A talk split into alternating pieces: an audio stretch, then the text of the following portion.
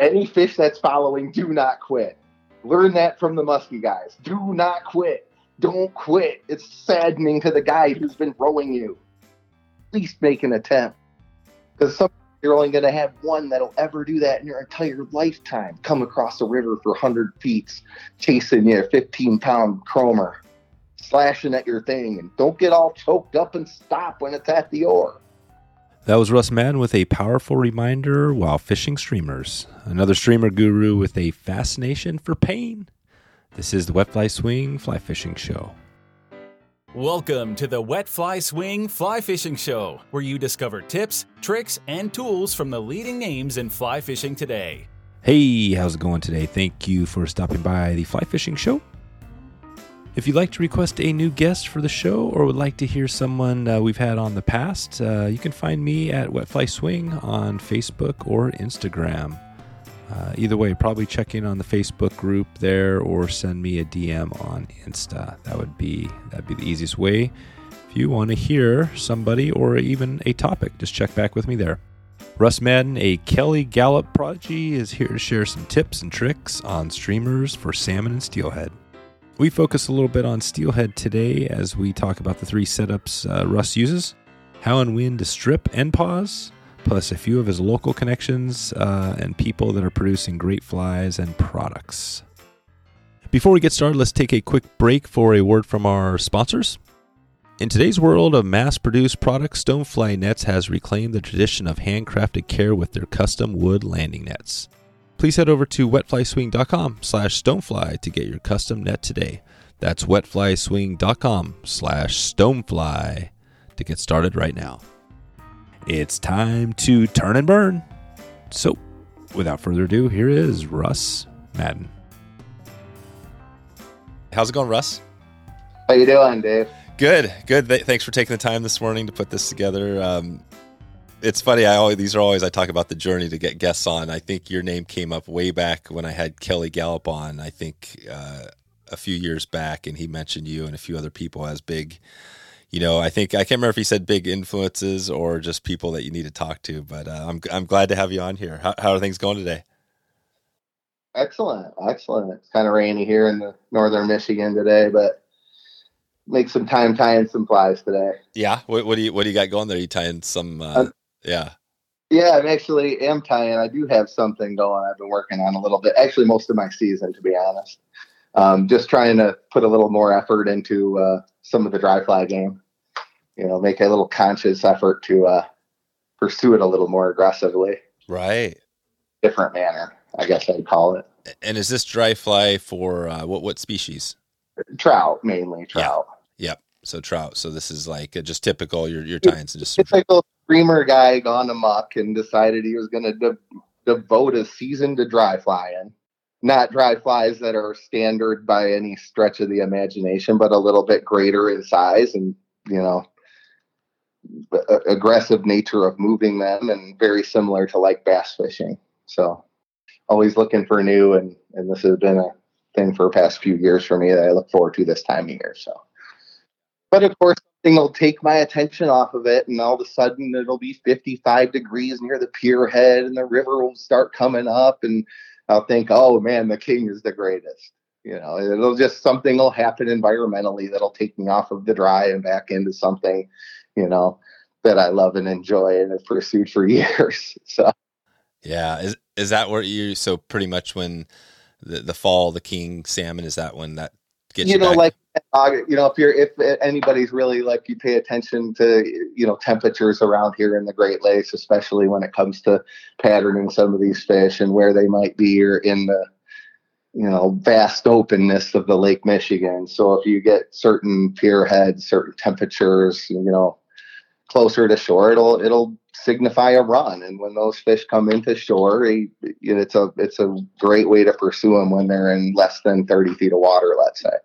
So it's kind of diverts my attention. All the effort is focused into the pursuit of the king for about a man, maybe a month here. It's really aggressive streamer fishing and something that's life changing for a Midwesterner streamer fisherman. You know, when you have the big, you know, when you have the king come right up to the side of the boat and eat a pancarini. You know, it's, it's cool. It's it's really really cool.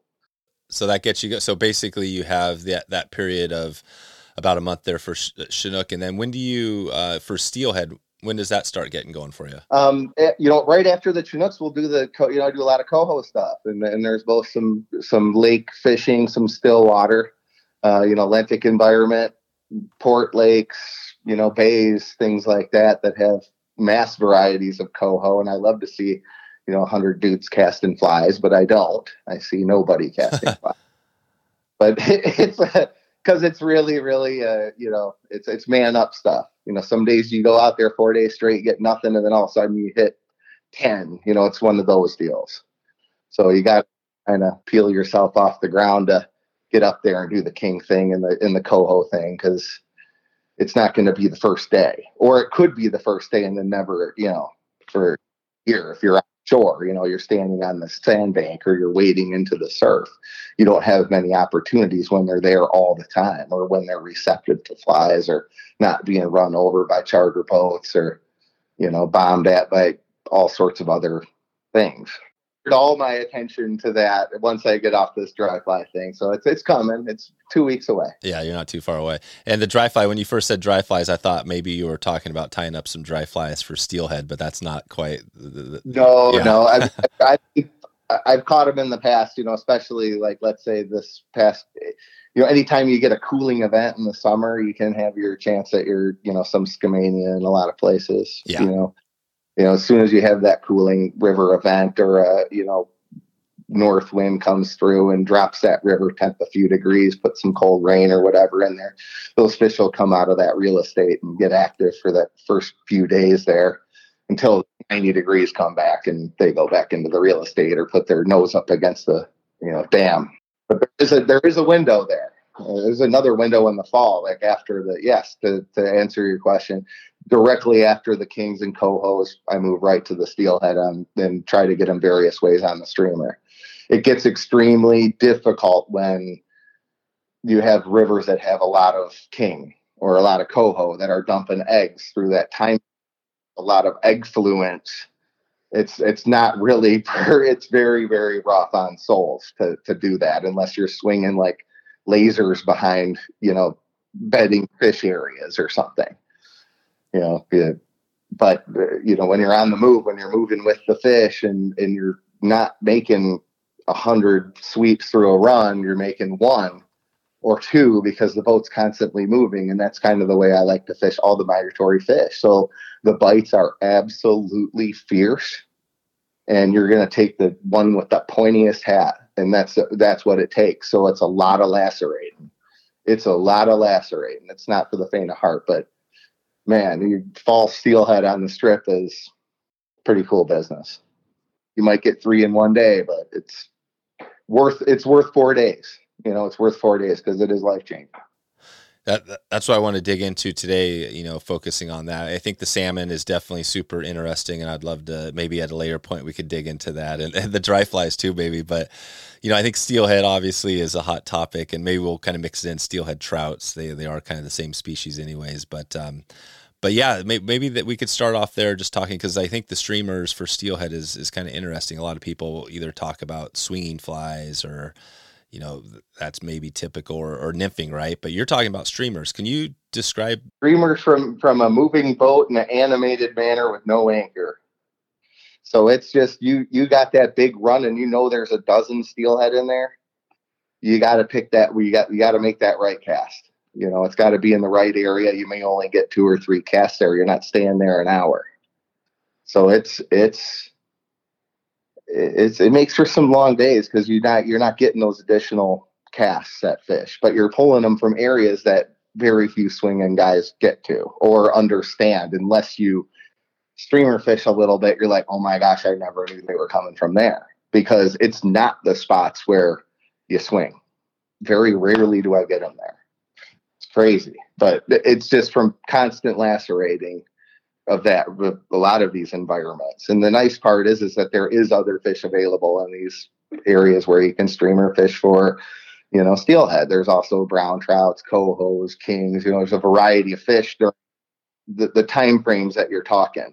The only tough part is, like I said, when everybody, when the egg fluence is heavy, you might as well just go to a trout river or, you know, just going to be in for it. You're just going to be casting a lot or catching more of the King's cohos late season because it's there's not much coolness going on during all that egg for a streamer dude.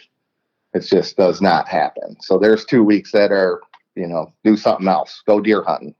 You know, go, go grouse hunting or go trout fishing, you know, where there's no migratory beasts or go to a river that isn't full swing yet. And that's what I've done in my guiding and fishing a lot of times. You know, there's this like unwritten weirdness of for every 50 miles you go downstate, it's like a little different in the river systems, right? So if you're up in my area where I have, let's say, just take a migratory river like the Betsie or, you know, the Boardman, both of them have migratory fish. Betsie will go way earlier than the Boardman because Boardman's more hatchery related and has 50% coho or more. The Betsie goes earlier because it's Wild King River. So, you know, the you can shift your gears to other areas to take advantage of later seasons or earlier seasons. And that's something that, you know, streamer fishermen, if you're into the migratory fish, you you got to get onto the water temperature and you got to be you got to have some buds, you know, that live in areas. You know, back before the interwebs, we used to use a thing called phone and like call our buddy who lived on, you know, 100 miles away. And if they liked you enough, they'd let you in on, yeah, oh yeah, it's just starting. There's not an egg yet. There's some, you know, there's some steels down there. They just moved in. You know, that's because by the time everybody hears about it, it's already too late. You got to go to another spot because the eggs are already pouring. There's a short window when there's actual steelhead with not as many egg as, you know, and that's that's why you can go early in August, sometime you know later in August, and you start finding a few fish that you weren't necessarily thinking were in the river that time of year. The, the browns, the early kings, the you know, there's more random opportunities sometimes prior to that big waba king. And then just, you know, then you got to kind of wait for it to taper off and then go to those areas that are tapered off or further along, we'll call it. Point. That's the first thing you got to understand is when you know, or where what's in your area and what's available. Where's the water temperature? Is it a stocked river? Is it not stocked? Did they plant fall fish there to begin with? Did they plant browns in that river too? So these are all things that are going to give uh, uh, streamer fishermen an advantage because if there's not that many kings, but they planted cohos and browns, then I got a chance at cohos and browns at least, you know, and potential steelhead. So you can play the game of well, that's going to be later no matter what. So what I'm saying is you can sometimes get ahead of these runs and do very well. And that's, where it's at. trying to be ahead of the run and then trying to be, you know, just as it taper when those fish just finally get sick of egg. It's like that last that next temperature drop down below that 50 mark in the middle of that 40s. Then you start you know starts waning down. Every degree drop past that till you get to 38 then you're fishing gets a little tougher and then at 34 and then you're like ice on anchor stuff. Basically i quit when ice gets on the anchor. Typically on average when is the when is the latest you're fishing? My rule if you're really going to actually have productive streamer in or swinging for that matter if that nighttime low is below 20 something 21 let's say i usually don't do that great and then it's like one of those where you got to start at like 10 or 11 you have that like noon to 145 where it's oh you can catch them in almost any run, but then it's dust in the wind. So it's I don't know. It's a it, I don't uh, when my guys cast six six times or less and they get ice and have to de-ice their rod guides for the streamer lines, I'm done. Not fun anymore at that point. Yeah, this is cool. You're you're painting a really uh, amazing picture because you're not just talking about one species. You're talking about you know salmon and, and trout and browns and steelhead. I mean, when you go out there, but do you focus? I mean, when you think about species for you, it sounds like the Chinook is gets you fired up. After that, like a yeah. king. It's top of the mountain. It is. And when you're talking streamer fishing in the Michigan in August or early September, Chinook is top of the mountain in landing, pulling power, potentially, I mean, I don't know. I, I don't know. It's it's it's something, and it's not easy to do on these rivers. I mean, it's not. It is N O T not. It's musky style toughness. You know, it's a grind sometimes, and uh, the whole batch moved moved up river on us. Where you know you dig deep and you find that one out of a jam somewhere, and if you're not conviction casting with these kings, you it is over. Your lines broke, gone down. It's history. When these rivers are 50, 60 feet wide, you're hooking potentially 30 pound fish five feet away from you on a full out blitz like a pike, except they pull him like a king. So it is, it is man of war. It is man of war. And if you think that you're going to that reel at all, don't grab that line and break your 10 weight. Break it. Don't give them an inch. So I mean, it's it's it's cool. It is it is rugged, and then they'll get and they'll be on the nest and they'll be angry too. And that's you know the first ones usually catch are the later ones, you know, and that's how how a lot of people get started. Like wow, it's you know that and later ones are a little more receptive when they're ten males on one you know pool fighting for position on the next 50 feet upriver from a gravel yard, you know, area. So you throw your fly into that kind of mess and usually one will peel off and grab it. And that's how what usually gets people's attention versus the standard old nonsense of hoof and puff or you know multiple weird methods that people have concocted over the years to acquire salmons on various rigs. At least if you get one to peel out of a group and see it bite off the oar blade, at least you got something done. You know, because short of that in this state is a little weird. So at least that's the way I take it. But you have to be have a trout mentality in a in a salmon loofering world here in, in Michigan. And we don't treat our salmon with that much respect or you know it sucks to see five roped up on some bumper, you know, dragging up a concrete ramp.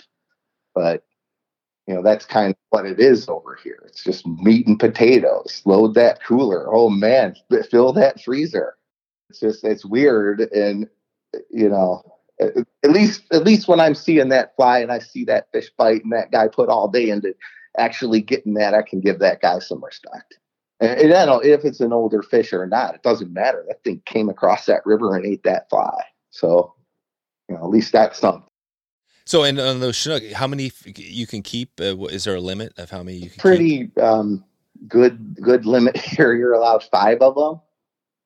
You know, considering if you're pregnant, you should probably eat one every two or every once a month, and it's probably not. I don't know.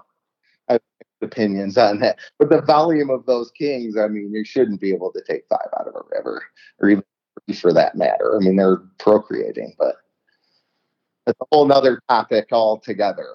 You know, season season closures in order to help our stocked fish come back because of our gluttony you know, it's it's you know minus three fish a day would be pretty nice. You know, two of kind of a live salmon. Hmm. What are you going to end up doing with that when you get that knife out and you think that's going to be deep red meat and you cut that sucker open and it's a half inch of pelt and then some white stuff? Uh, uh yeah, there's your salmon dollars at work right there. Maybe increasing license fees, charging kayaks to float waters, you know, at least with a stupid sticker for $2 a year. Maybe those things could help bring back some resources to our state without billion borrowing trillions, but could be wrong. Yeah, that's a that's a whole other conversation. Well, I'm curious about the streamer. So so I mean, pretty much when you get going, so in August or whenever those Chinook come in, I mean, once you start with streamers, are you pretty much fishing for you know trout, all salmonids, yeah, all for the whole wheel. Season? Whenever that wheel turns one notch, I try to get on the next, you know, the next river or spot. But that early king thing is is really work. It's going to peel me off this dry fly kick pretty quick. Like I'm already thinking about it. I'm already getting some ten weight programs in my mind and you know, all right, you're going to hold on to that with a 10 weight glass, but you're going to do it, you know. so, you know, making my making them fish the glass too. I've been doing a lot of that. my guys are older, so now they're doing the glass, and it's it's helped out some hands and some shoulders and some wrists. That's right. I, I've got an old um, I've got an old Lamiglas, a graphite that I got when I was a kid. My dad got me, and uh, man, it's it's just noodly and, and, old school, but it casts a sinking line really nice. You know what it's I mean? good. It's yeah, you know, I, I like it. I like doing the you know, I've been running those badass glass for a few years, and I like those because they're bigger, you know, and I can do stuff with them. Who's that? What's the company there? Echo. Yeah, yeah, it's Echo. Yeah, it's Echo. That's right. I mean, I do all my Scott graphites and the small stuff, but not, you know, those Echo badass glass are a different caliber, and it gets bigger equipment out there to folks to dabble in it at a reasonable price.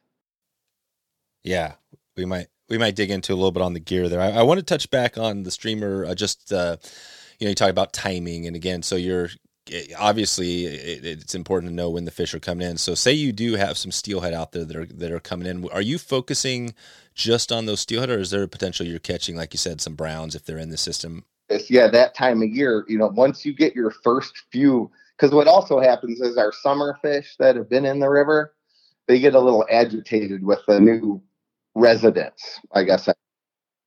So especially like ones that maybe have had their faces up creeks and you know buried their face in the turbines kind of thing, and now all of a sudden they got a thousand folks moving in.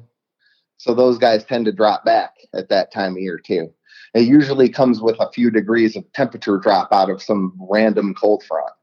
And then they kind of like they flip positions. Now, some of those salmon, once the salmon kick the fish out, and, and particular river eye fish, um, you know, the kings get up in there and they kind of run them or back the steelhead out because now it's convenient temperatures for them.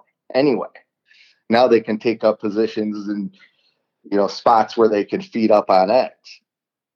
So what what'll happen is during that transition that you, you're gonna you can sting a few on streamer. So those summer runs, and then once you get further downriver, you got a chance at some, you know, the early king. So it's it's really coming to that. It comes down to that paying attention to what that river is doing temperature wise, paying attention to some pier heads that you may tend to fish that particular river. Let's say could be the Pere Marquette, it could be the Muskegon, the Manistee, you know, heck, the Boardman, the Platte, the Betsie you know they all have that time frame. But if that water doesn't tell you to go there then certainly don't make the trans you know don't go down to there or up to there. How would somebody uh, you know obviously you know you're a guy that's a good way to connect with a guide and find out you know the timings. But any other tips on how somebody might if they were kind of new to finding the fish what would you recommend? there's you know tremendous amounts of sonar power things right now available for people including the interweb, which you can simply dial up some various satellite and acquire the information that's needed um, to tell you if, you know, like coastwatch.com, a Michigan State website, that's a good one. Uh, you know, some of the NOAA stuff, they'll tell you temperatures out there. Some of them even give you buoy temps. Some give you ports, you know, but sometimes it's a day off or a day later or a day, you know, it, it's it's harder with some of those sources get better and better, but that's a good one to start. A couple good ones to start with. Just simple lake temperature. You guys are trying to go catch one off a pier on a fly. Well, don't go there when it's 75 degree, you know, temp. Wait till some crazy thunderstorm comes through, which is what usually does it. And it's basically the wind direction blowing the warm crap out of to outer space and sucking the cold water in. So that's when you want that. Like the thunderstorm was like the rain brought the fish in. Correct, it did. It probably increased the river volume, but it also brought the warm water away. You know, so it's not only does it have the current, it has the eastern, you know, in some places, whatever direction river you're moving, you know, on the west side of our state, it's, you know, those east winds are important.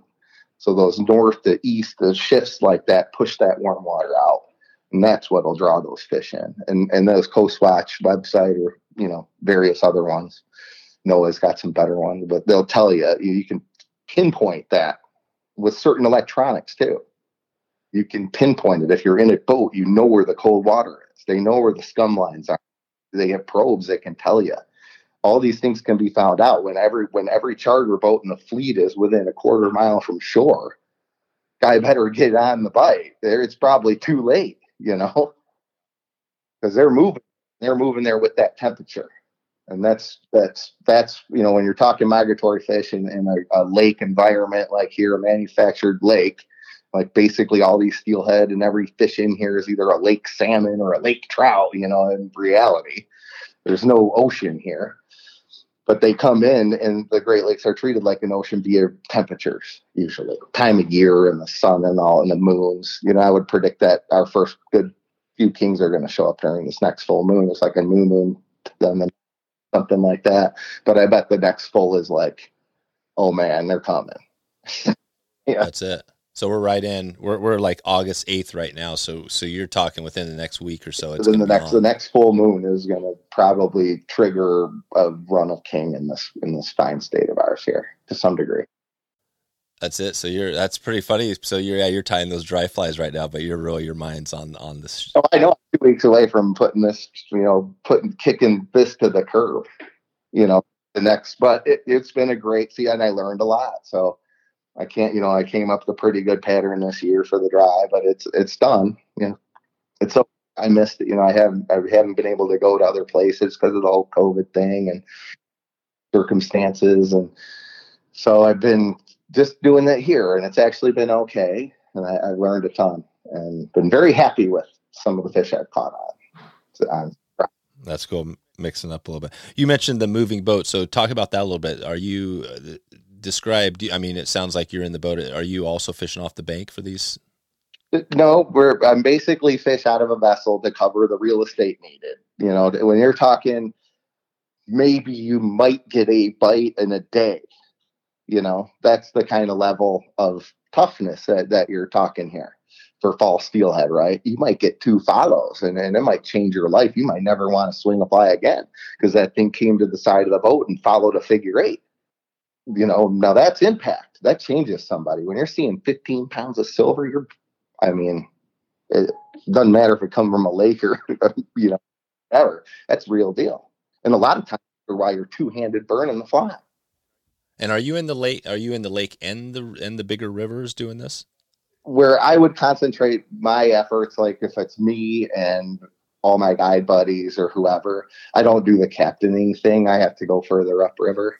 Um, but like on my own time, oh gosh, yeah, I, I like fishing those twenty feet of water out there in those bays. But the river is the most fun because you know once you're out there in a lentic environment, you're just kind of casting out there wildly all over the freaking place. It's 30 feet of water, you know.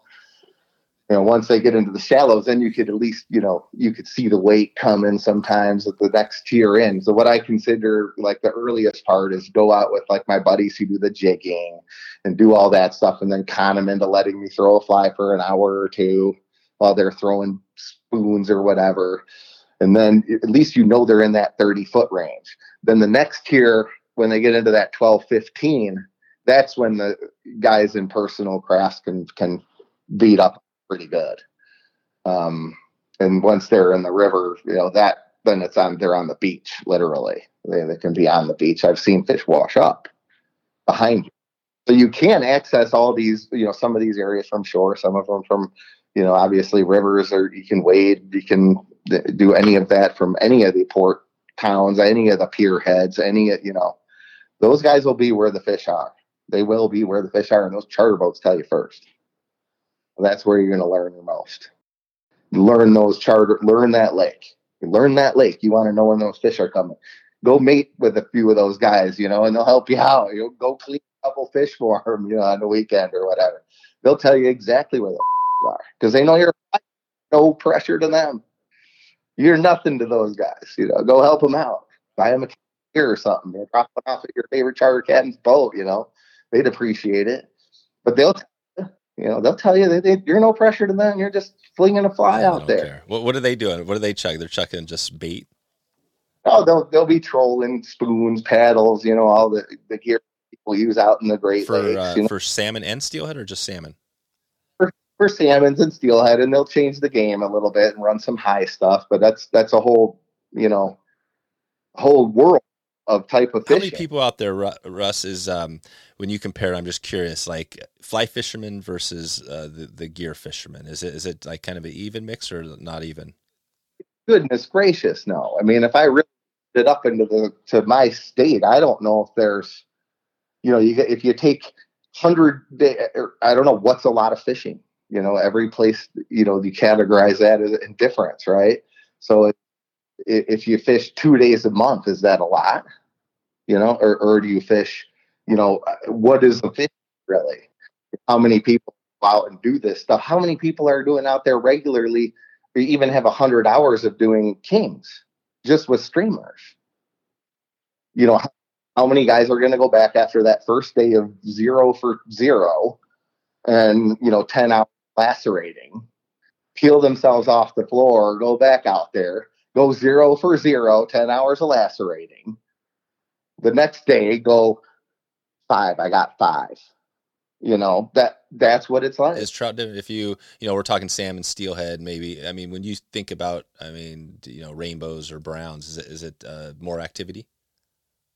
You know it is, but it's a streamer. It's if you commit to a streamer, very few realize how much work streamer fishing really is until you have a few days that suck.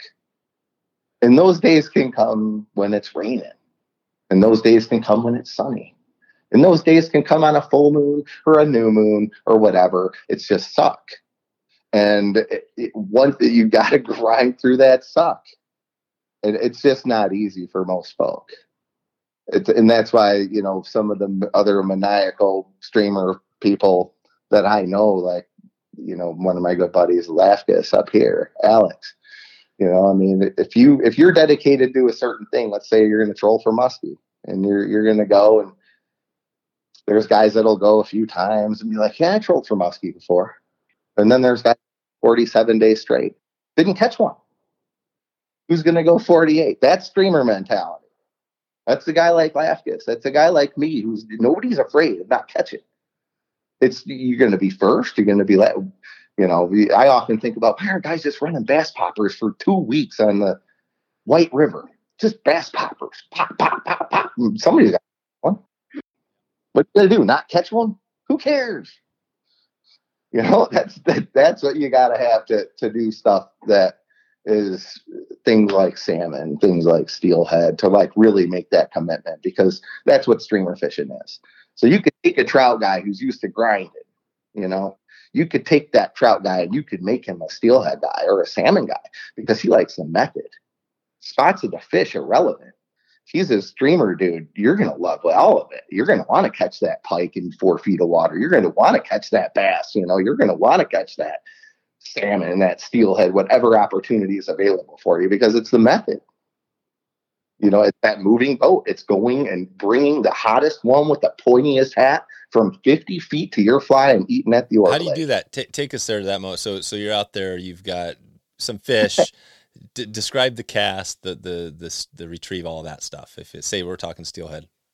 Well, let's say, you know, I mean, doing like a typical day, eh, you know, because I like burning flies, and if I get a, a customer, angler, or friend, or anybody, I'm going to choose to burn flies for kings when that water's in that, you know, range because they they overtake flies so fast.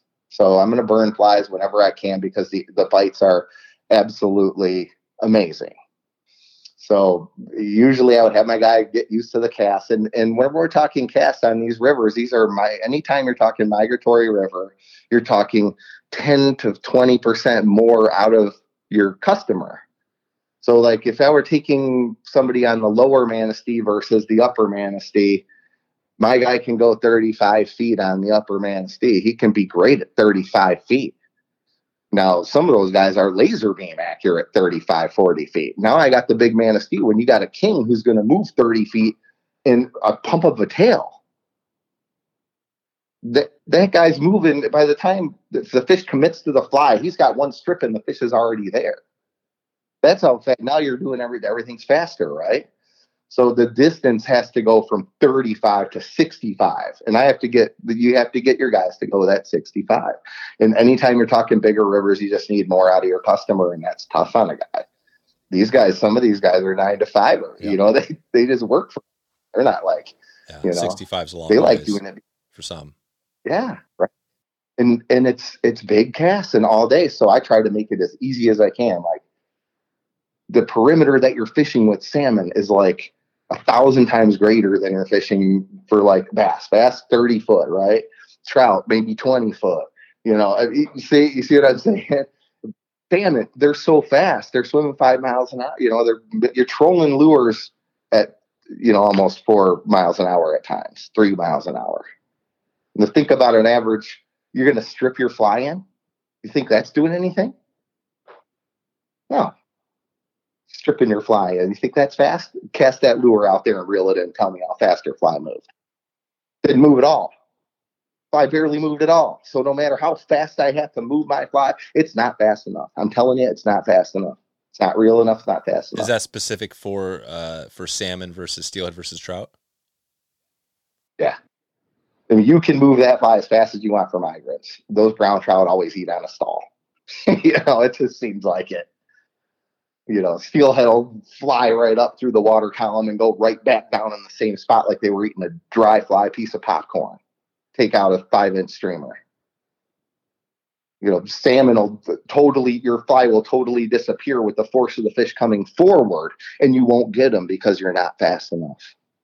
It's, it's, it's tricky how do you get it? How do you speed up as fast as possible on, on the, you know, when you're on the retrieve? Get a light fly that casts really well, and I've tied a few of them over the years. And the one that I still run a lot is that Flash Monkey because it is a burn. It's a fly for burning uh, or for pulling that fly fast with two hands. Use two hand strip like a barracuda, right?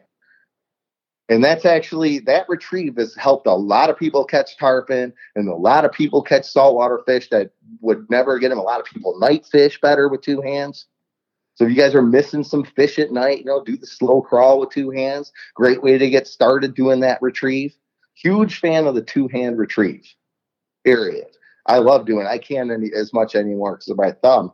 I have to pull it out when I need it. Usually, like a couple times a year over those big grass flats and on the White River. That's when I need that because I coolest thing when they come piling out. But that's like once a couple times a year. I like that. And and uh, if I I guide a lot more for the salmon than I do fish for, for them, so I would do it every day on the salmon, two hand retrieve, and probably steelhead too if it were my because the two hand retrieve doesn't necessarily mean steady it means burn that thing through the flat area and then kill it in the spot, right? You're killing that thing right in the spot. And then you're plot, piling it up again, piling it up again. Because you could start and stop that retrieve. When you get good at it, you can do any varieties of pauses, twitches, movements with a two hand retrieve. And, and it's faster than the other retrieves. So I'm a huge fan of that for migratory fish, especially, but on big rivers, anytime you want to cover real estate, you know, when a bass guy goes to a to a lake to try to get some fish off of a five foot area that's you know a 100 foot wide he's not vertical jigging you know he's pitching that blade you know he's pitching that spinner bait as far as he can and he's just covering that real estate because you're not pulling them from where everybody else is pulling them you're just not doing that with the streamer. You might catch him on the opposite side that everybody's fishing. Yeah, that might be one log and out of a thousand kings that you just saw swim by you. One log's got one sitting there, and that's all you need to make the day. That's it's get out of those pools. Get out of the pools, man. If you want to come on the strip, get away from that shit. Get away from the chaos. In today's world of mass produced products, Stonefly Nets has reclaimed the tradition of handcrafted care with their custom wood landing nets. Stonefly starts the design process by selecting wood for the handle based on a number of key factors, including grain pattern and depth, but they don't stop there. This piece of art is accentuated by strips of hardwood that complement and accentuate the handcrafted handle. The Stonefly uh, net not only looks beautiful, but has high quality netting that is easy on the fish and will last for years to come.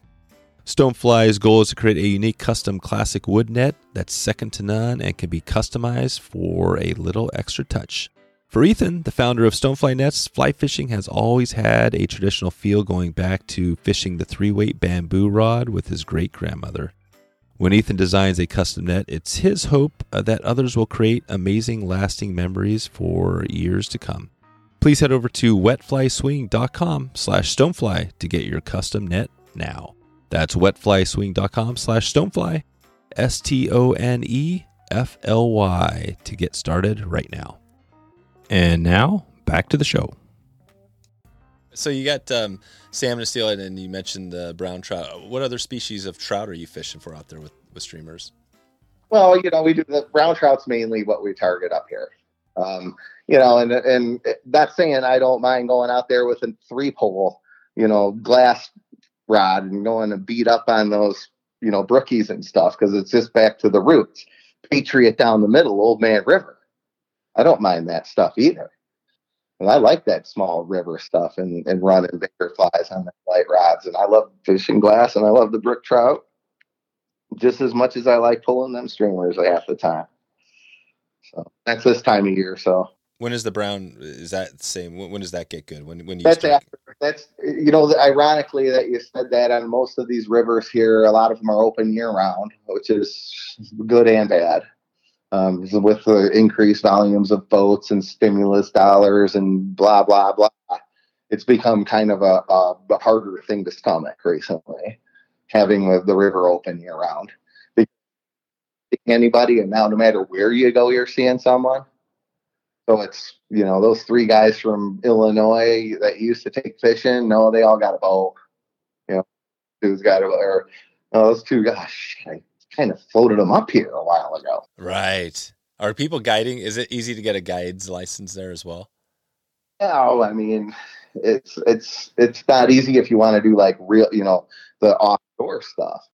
Inshore, you know, I, I'm not sure if it'll change or not, but no, not very difficult. I mean, your initial investment being a young guide, there's a lot of things, you know, going against you right now. First off is boat sales and some other things, but I could talk a whole hour on just what does it take to become a new guide right now? The hurdle guys are going to go through in the future, you know, with the permits and the this and that and, and limitations on that. I, I feel like it's not going in the right direction. I think we got to open up some opportunity for some people to get into this fishing and become a guide. Oh, really? So it's getting harder. Yeah, it's getting harder, not easier. The opportunities are lesser because everybody bought boats, and you know, the, basically it's a permit issue. You know, and federally, federally, the BL. Uh, who's the federal agency that controls it? Forest Service. Yeah, Forest Service. Yeah. You know, if you're talking that, then if they only gave out a thousand permits and that's all there ever is going to be, how does a guy who's you know 18, you know, or 17 with no, how, how is he going to do it? Is he going to sign on with these guys and then kind of basically sign his life away? You know, work for like $200 less. So it's, it's weird. It's tough. It's tough on him. But, you know, at the same rate, I should be like, you know, screw all y'all. I don't want anybody else out here, but it's not the case. It's, you know, you look down the road and, and I would see like if my daughter wanted to be a guide, you'd have to find someone to, work under. You know, how does it, where does that put, you know, the, the younger folks? These guys had some of these for 50 years. Yeah, I heard somebody talking about that recently on another part. I think it might have been Montana. I can't remember, but I never thought about it really that much. But yeah, I mean, the federal, the BLM, the Forest Service, all the federal agencies pretty much control the guide, uh, the guiding business now in the country for the most part. Right. And our governor shut the motorboat down even. Oh, wow. Here yeah, we had you know some rough times up here in the Michigan. Why? Why was that? I, I, that the the rationale wasn't hundred percent sure, but they she did lift it about a half you know a few weeks later. But there, there was some COVID. COVID stuff, yeah, yeah, COVID, right, right. May or may not have been the boating prevention program, and basically the guiding of the entire year was pretty lackluster, considering at one point we couldn't have people from another house in a boat. Or, oh, right. You know, I mean, yeah. it, it, it got down to the nitty gritty, but everything ironed out. More people got vaccinated and whatever, less. So there you go. Yeah, I, am curious. You know, getting back to the uh, the fishing lobby because you know somebody's listening to this. They're probably you know obviously they probably have some trout experience. Maybe steelhead not as much. Probably chinook a lot less. But that stripping. So it sounds like you just get out there, you kind of mix it up a little bit. I mean, as far as flies, talk about your flies a little bit, whether it's trout or steelhead or salmon. Um, are you always using the biggest stuff you could think of? No, I'm actually not. I'm not for a bunch of reasons now. Mainly the first one is everybody else is. So that right there. And what's big? What, what's big for you? if it's eh, bigger than seven inches. Yeah, that is big. You know, so you're, you know, seven inch fly is still, it's, you know, if you're thinking about in the terms of a normal, you know, how many seven inch perch do you catch over, you know, 12 inch perch? Well, you catch a ton more seven inchers, don't you? Well, seven inches is pretty basic. So when you think about it in terms of prey, predator, prey, seven inch fly to four inch fly is like pretty much where you're going to be. If you actually want to attain something, you could also go giant and just shock them into eating. But that only works once, is what I'm saying. You, you can only shoot that bright arrow over that deer one time. you know, you know that's kind of what it comes down to. So in areas that are pressured or in smaller environments like we have here, um, for our resident trout uh, with no access to Lake Michigan, let's say. I'll just lump it up to that way. Rivers with access, rivers without. Rivers without access is where your next move after the Kings are. That's where you go next because you can't have the Kings or you can't catch fish on streamers when there's a million eggs everywhere. You know, so that it's, you know, you got to get out of that environment. Rivers that are open year round uh, that are for trout because at least there you got a chance you know, a chance. It, uh, unfortunately, it puts you kind of directly in the middle of, you know, that post spawn, which is like just it can be rugged. It can be rugged, and then uh, right after, then they'll get charged up again. But there's like a time frame where the brown trout aren't super cooperative either. Like, kind of have to be there in order just to get some cooperation at all, if you know what I mean. Mm-hmm. So if you're talking trout with the streamer, most they are in size. If you're staying from five to seven inches, you're covering most of what you want to encounter. And, and my feeling, big is seven, eight, nine. That means like you go out there if it's the first day and you're in, you know, the place that just opened up for the year and no one's been there and you're the first guy through. Oh, you'll get them. You'll get them on that big, big stuff. The next guy, probably not so much. Yep smaller. So that's that is smaller and smaller. And what is the smallest streamer you're using?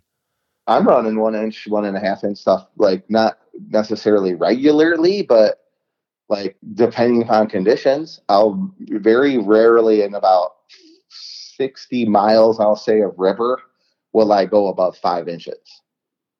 You know, probably 60 to 70 miles of where I fish, I won't go above five inches. So that's, you know, a lot of my season. Uh, because the further down I go, and you know, some rivers have a tendency. The one that I fished, Manistee mostly, it gets really ugly after the melt off for a bit. So I don't, you know, March is okay, but April, part of May, you're kind of shut down till it clears. So I have to stay in certain areas. So basically, I fish small flies, you know, in my state because the environment's small. You know, small, relatively small, I guess, would be five, three to five inches.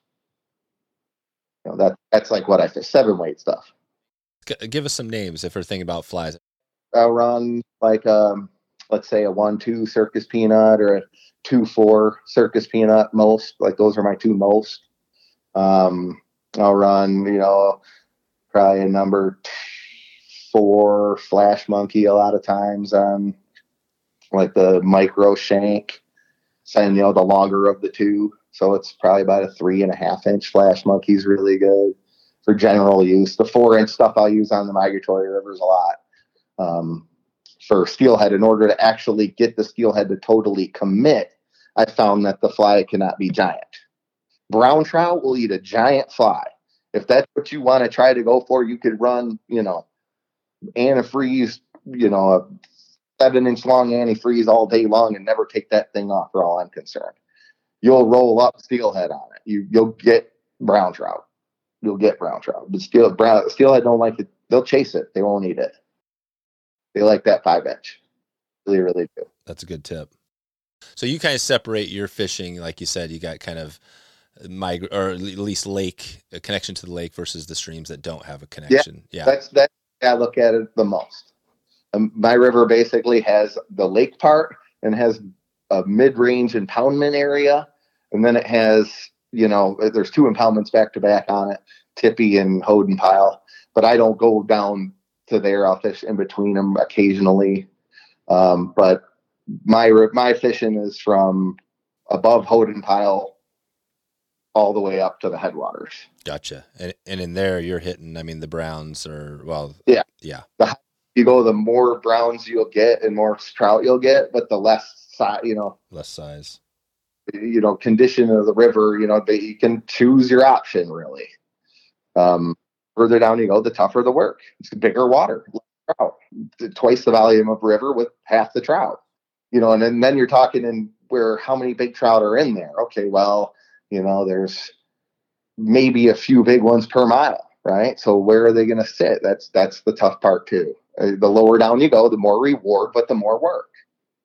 Pretty pretty much sums it up.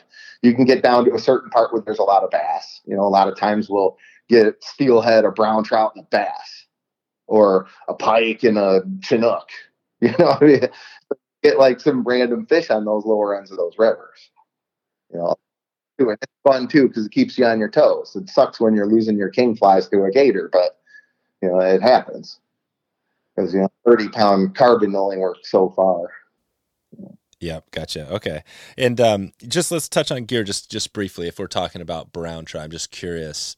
So you're up there, maybe. Yeah. What are you What are you using there? I use like the most for about 60 miles of my river with let's say it's 50 days plus a year.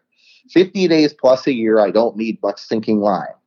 I have found that uh, I've run in this. Basically, here's what I'm exactly running Scientific Angler, Titan Tip Type 3 for a 50 miles of my river, and that would be in a seven weight on a Scott two piece 810 7. That's what I'm running for miles of river. I mean, 50 miles of what I run with the streamer, that's what I'm running. The next one, I'm running a nine foot rod with a 200 grain, and then a six weight with a 150. But most of the fishing, because it's been a low water year too. So you got to have a few of them in your arsenal. Is not one line that'll that's 100% guaranteed.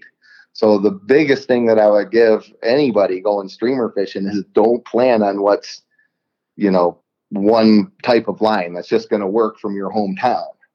Um, so what happens is, is here we just got a thunderstorm last night. Maybe I need a type six today.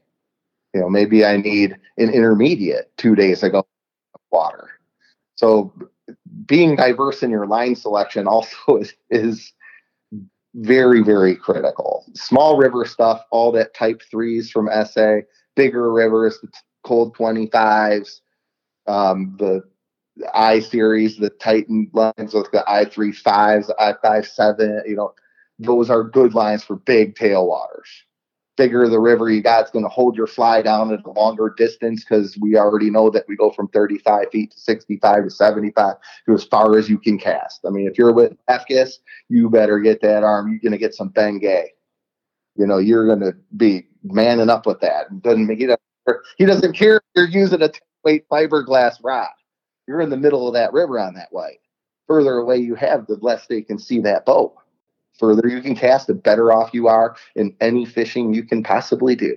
And I can't emphasize that enough. But to think that one line works is kind of you know wrong. Is basically where I was going with that. But for what I use, I use that Type Three because it's mid environments, 40 foot cast in about a, a lot of river miles Below that, then I got to up the game a little bit. And I might use a type six a little bit. Pocket water rivers like the Pere Marquette are totally different than the Manistee. Going to need different stuff there. So, you know, that's what you got to keep in mind too. Find one of the local guys down there, or I'll help anybody with any SA stuff, any SA question. Uh, you know, streamer stuff because I've used all of it and I've used it all with fiberglass, with regular stuff, with Billy Bob never cast before in his life you know, hitting the water on both ends, doing the whole, you know, all of it. What's the tip there? What's it? What you got? What you got to do? The Billy Bob or whoever's brand new, and he's trying to cast a five inch fly. What are you in a marching band? That's what I would actually say to the guy. But after that, I would say you got to shorten your stroke up, man. Yeah, I shorten the stroke. you know? yeah. But yeah, so th- that's you know, I'll have anybody who has a question on SA lines, I'll help them. Okay. You know, or for questions that I know because I've run that literally them all, even stuff that's not out there right now. So my recommendation is for a mid-sized river. You know, if your kid, let's say it's over 60 feet wide, you know, that the types are good and the cold 25 can't go wrong. Yeah. And I'll put a link to your Instagram. And also, if anybody's listening now, they want to connect with me, I'll, I'll I can direct some questions your way as well because I, yeah, I think there's a lot of questions. Lions, obviously, there's definitely lots of questions always on that. Because sometimes you need three rigs. Yeah. You know, and, and there's no better way, no better examples than those big tailwaters in that mid South. I call, I don't even know what like the Tennessee, the Arkansas, the Missouri. You know, those areas have big tailwaters and they fluctuate. Not fluctuate like four inches, like six feet. Wow. So if you're onto some of these areas where it's fluctuating six to ten feet in a day, you, you can't have one line or one rig. You might need a 350 grain and a nine weight to throw a seven to nine inch long chicken in Arkansas, and you might need an eight weight in a, you know, I three five with a small white fly on. You know, just to, you, you got to have versatility, and and it goes for action of flies too. You know, you got to if you're just used to running one, I'd advise that you find another one to run. If you're used to running hair flies, high ride action stuff, pick up some lead and learn how to fish it because you're going to double what you're catching when that water temperature gets cold, you got to run different stuff. You can't always bank on the same thing year round unless that temperature doesn't do nothing. How close are you getting down? How deep are you getting to some of these fish? Um, I'm always seeing the bites, even when I have lead on for the most part, unless it's a low light and the cast is a million miles away. Because uh, usually, you know, I go to the jig fly when the temperature of the river gets below, you know, 40 something degrees, you know. Yeah, I don't like when it gets below 40, to be honest. When it goes below 40, then I'm running lead. I think catching more fish on lead. It's stalled down. It's a different approach. It's a jig motion. You know, a lot of times I'm running that classic peanut. And, you know, weighting systems on flies is another thing. If anybody's tying flies out there, help them without. Help them with hooks, anything. They have any questions, feel free. I Ahrex hooks all the time. Um, it's it's just as important like where your placement of the hook versus lead versus you know that's part of it too is thinking about your fly. Now i might want a chain fly when it's above you know your weighting system with just the peanut alone. You can do three four five different types of weighting or unweighting you know that that comes down to you know a, big thing too if are you too deep? Are you fishing too slow? Are the fish running up to it and not really committing, you know, beef it up a little bit, you know, get get less down. You know, playing around with the weighting system of flies is something that's that's very important. And hooks. And and hooks too, yeah. Where would you go? So we're not going to have time to dig into all the fly design and stuff. But if somebody was listening now, do you have some video? Or where would you direct somebody to kind of learn a little bit about what you're talking about here? I mean, anybody who's you know any of Lane stuff, any of you know Schultz Outfitters is good. They're good friends of mine down down south there and do a lot of stuff. But they've covered some stuff that I I've done in the past. Mangled Fly, Johnny Ray, Eddie McCoy, super good dudes. Got some good fishing. You know, fished with them for years. Actually, they had a uh, Mangled Fly has a video out on the peanut. You know, everything evolves so quickly in this fly tying deal here that even you know the evolution of flies and materials that we have now um, some of these are just platform go get them flies and that's what i like to tie because i rather would catch the fish. I'm practical. I don't think it's a matter of the arts and crafts as much as it is that thing. When you tie that fly in that morning every thread wrap counts. And all you're thinking about is i'm going to get that some you know i'm going to get him because that's the fisherman tire versus the fly tire. Fly tire can sit there and do four dozen flies and, you know, probably never use one and ship them all off to somebody else. Me, I'm like, hey, hey, hey no way, I'm giving you that thing. The fly that works the best is the one I tied this, that morning. That's what it is. That's what's going on my guy's rod. Here you go, dude. That that because I was out the night before and I think I needed a little bit more tan in that thing. Or I needed that thing to float a little different. That's why that fly is going to work for you today because I learned from yesterday. Now you take 10 days into it and say, oh, now I got it. So it does, there is that involved too. Yeah, time. Uh, just note uh, Mike Schultz. What we had him on just recently, episode two twenty nine. We talked about smallmouth bass, which was a great episode. Uh, but there's some similarities, right? Similarities between what we're talking about here. Absolutely. I mean, you got to like all my big dry fly stuff is bass fishing. That's what I've been doing the past, you know, three weeks. Fishing dry flies for trout. Doesn't matter that I, they were trout. It's fishing them like bass. Tried some new things. Um, but yeah, a lot of a lot of fishing, a lot of the streamer stuff, a lot of the intermediate kind of where it just hovers there because that early spring they're not moving too quick. So even if the water's way up, you might want an intermediate from time to time. You know, that's that's what I learned fishing bass with Schultz. Yeah, don't you don't always have to go deep. No, you can or or the pace, the pace of that intermediate fishes some flies better than others. Period. Right. I'll leave it at that. Yeah. So if you you have confidence in or retrieve that you are noticing things are eating, like for instance, when a few years ago, Mike and I fished a, a, river early in the year, and I noticed the bass were doing the same thing as those trout. So I took that rigging that I had with bass fishing with Mikey and put it over into the trout world so I could use that next December when the same exact thing was happening. So that's that's how you know that's how a lot of that works too. So a lot of these guys you know they'll come up with some different form of a fly that the platform fly that i tied. That's what it's all about providing an effective platform guys to build off of and the, the evolution of materials et cetera et cetera but yeah you can find some of my flies the Mangled Fly and the schultz and northern angler had a few good ones too uh, my local shop up here in the traverse city give Brian and the guys a plug. They're pretty good dudes too. Yeah. What, what which fly shop is that? The Northern Angler. Oh yeah, Northern Angler. Yep. So they've done a few tapings of my stuff in the past, and I usually do a fairly. They do a pretty slick job at making it pretty simple. Gotcha. Most of my flies are guide flies, so they're all fairly simple or utilize, yep. you know, means of construction is what I like to say a lot. Means of production and construction of the fly is repetitive. This quick. How long does it take you to tie your average guide fly? Oh, I got about two of them done since I've been napping at you, but we got, you know, if I'm just relaxing, probably 15 minutes because I'm gonna, I know I'm gonna use it. It's it's going for strict purpose, so I put the hours in.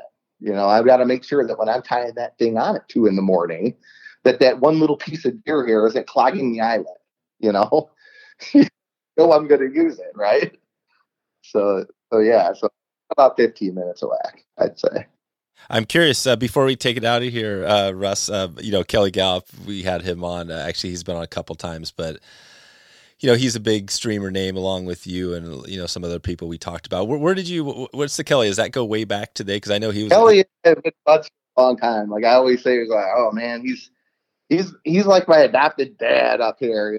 I learned a lot from Kelly, and you'll find very few guys that you know some of the you hear a lot about some folks and and a lot of it's nonsense here and there what but the reality of the Galloup is that man fished and and like I could go to other places you know in my area here of Traverse City when I first moved up here after saying oh I'm done guiding you know and and 299 or whenever it was I've quit guiding I'm never doing that again and then I go to all these shops to find out what's going on the river and only one shop got it right. One shop got it right because that shop owner fished. And not only did he get it right, he got it right every day. Because I fished a lot. You know, I was 20 something years old, fished all, you know, that's how you meet a guy who fishes. Well, I started seeing that, seeing that truck of his out there every day. That's the difference. You know, that guy on the water versus, you know, he fished. So everything he tied, everything he did was with that's what it was about. Catch sucker. I'm doing better next guy. You know, that, that that's why Kelly and I, you know, gravitated toward each other. And that's what you're talking about too. I mean, you've been describing that all day. You know, it's not there's no substitute for time on the water, even daily as things change. I mean, you can read all you want about it. You can think you're the most fancy crap. I just bought this brand new vessel. I'm going to go out there and tear that world up. And what you realize is, first off, it's a little bit harder to row than you thought. It's going to take a little more time to learn this to, rowing aspect. That's right. The, the struggle sticks, right? Get on them struggle sticks. Yeah. Here you go, buddy. Look, I bought a drift boat. Ping ponging all over, but that's okay.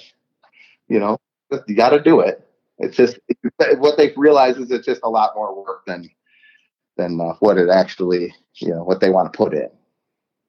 You know, it may have been better just to hire the guide and, you know, you got that part figured out. You, you know, one of my customers always says, Kelly, Kelly's customer too. We both have them fishing. What are you using?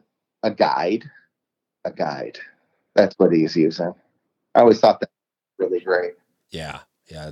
It'll save you some some pain, right? Save, some, you some some mental, save you some mental pain there. Yeah, for but sure. yeah, uh, Kelly and I go way back. He's definitely you know a great mentor and a pretty good dude. He moved out to Montana a while back, right? And you were so were you in? Uh, well, I guess was that. I'm not sure on the timing on that. I worked for Kelly for five. I don't know somewhere somewhere between five and seven years up there before he sold the shop to to myself and before we we dissipated it because they were tearing up a new up a new store there, a new front.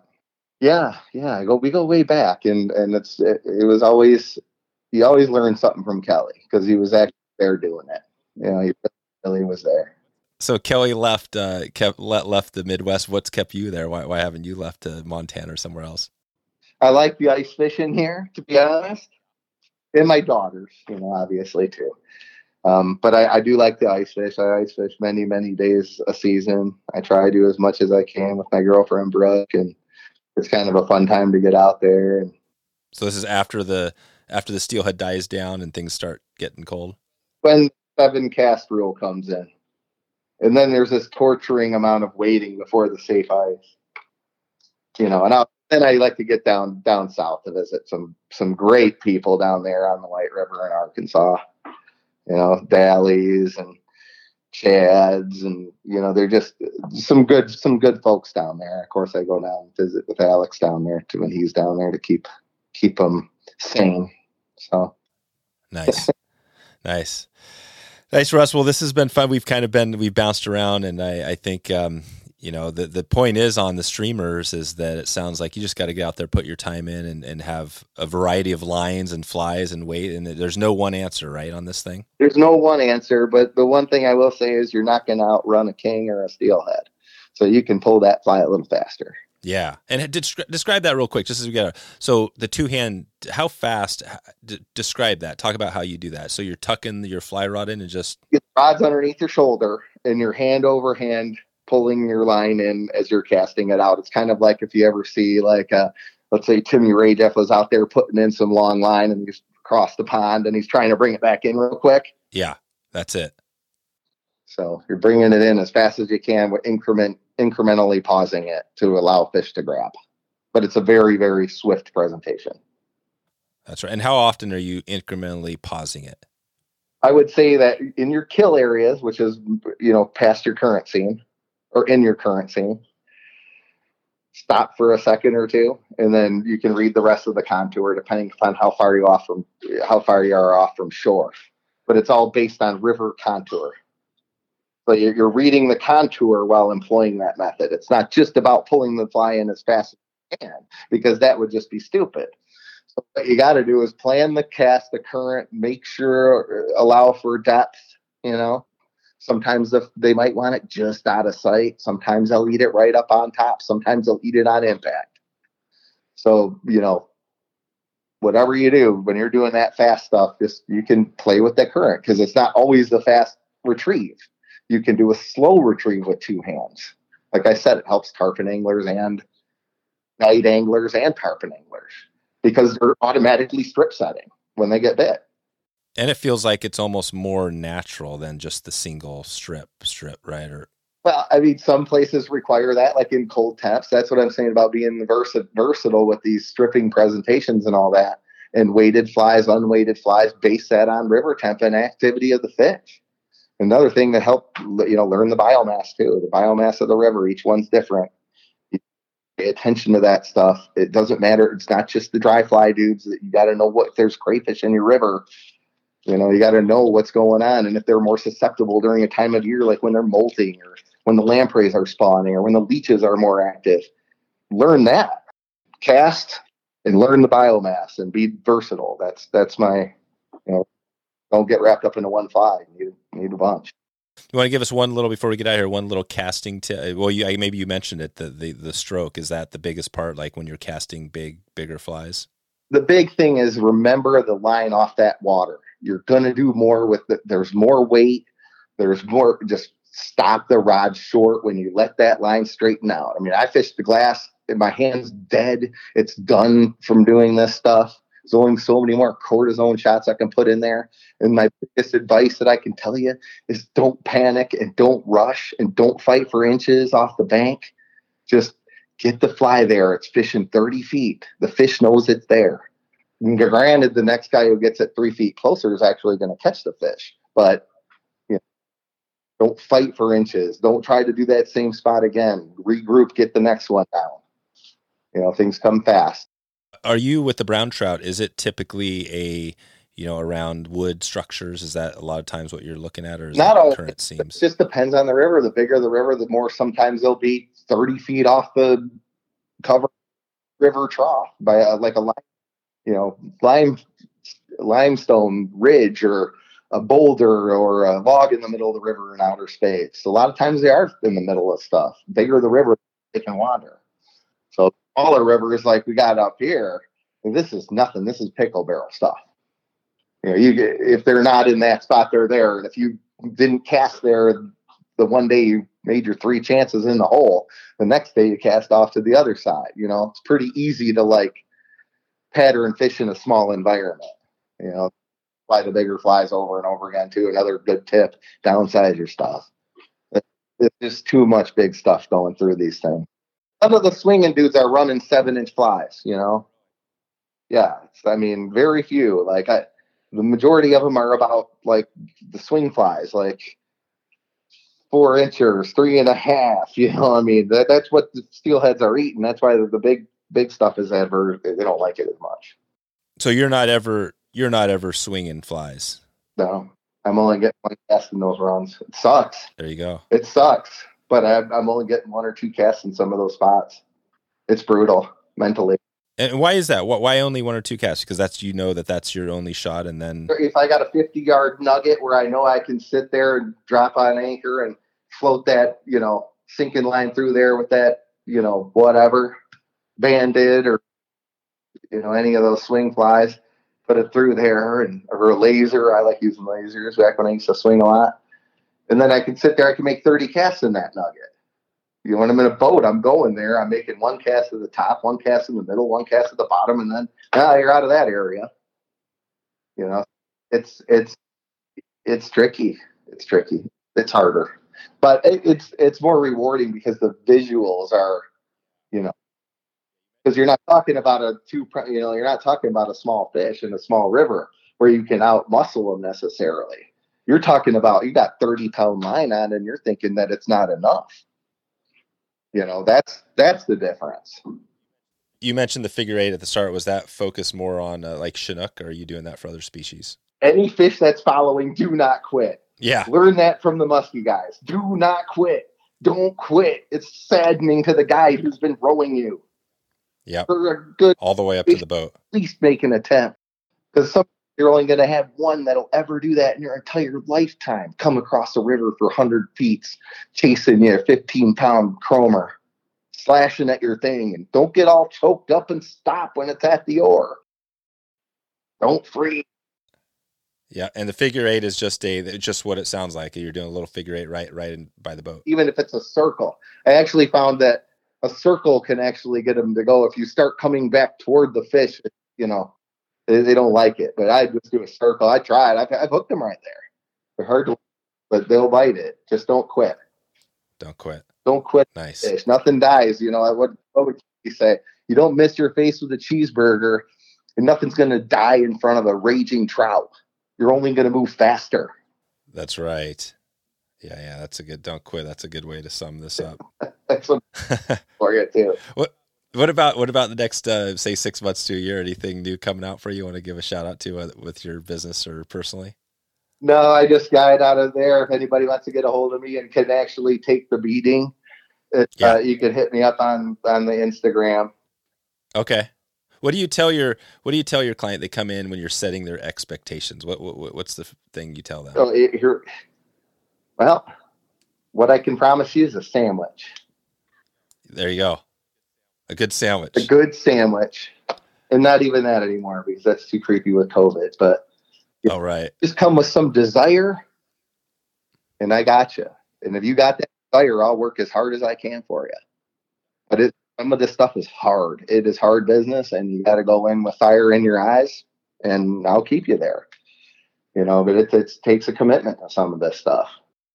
You're the. I mean, it sounds like you're probably the small minority. We mentioned at the start with the dry fly. We have some people out here that are fishing, you know, in the wintertime just with dry flies for steelhead. You know, that's all they do. Do you feel like you're? Man enough. Is it just you? Uh, is it just you and a few people doing the streamer thing for for steelhead?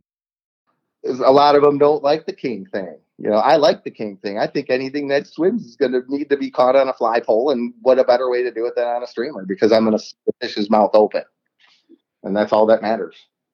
And and uh, it doesn't matter how many hours goes into catching your muskie or catching your king or whatever it is. It's that. You know, that's that's when that buck stands there broadside.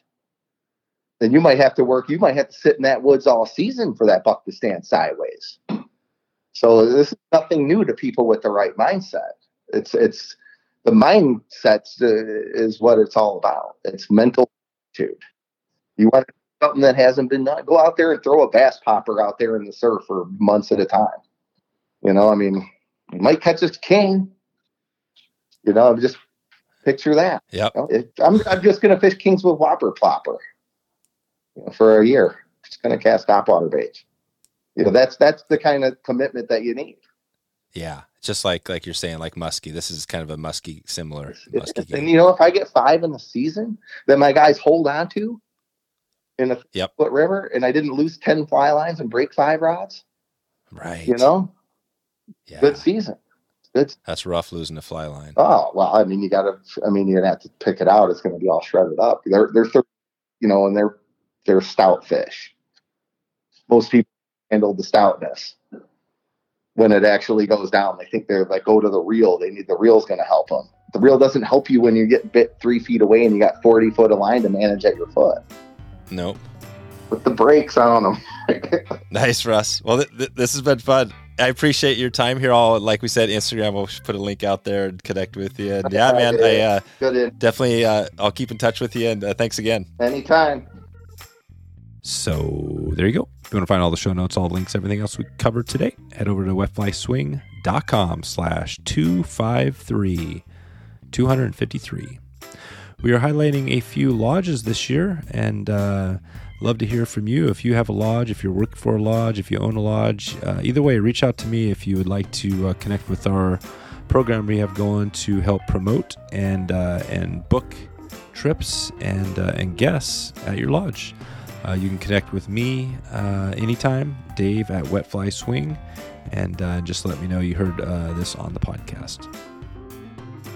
Just a quick heads up next week, uh, we've got Jeff uh, Liskay is here. Uh, Jeff, another uh, great uh, Lakes uh, master, digs into some on history, some on his background, and just another another huge figure out in the world of fly fishing. So excited to share that with you Tuesday morning. Click that subscribe button so you get updated when that episode is live Tuesday morning. That's pretty much it. That's all I have for you today. That is a wrap. Thank you for hanging in till the very end here. Thanks for listening to the Wet Fly Swing Fly Fishing Show. For notes and links from this episode, visit wetflyswing.com.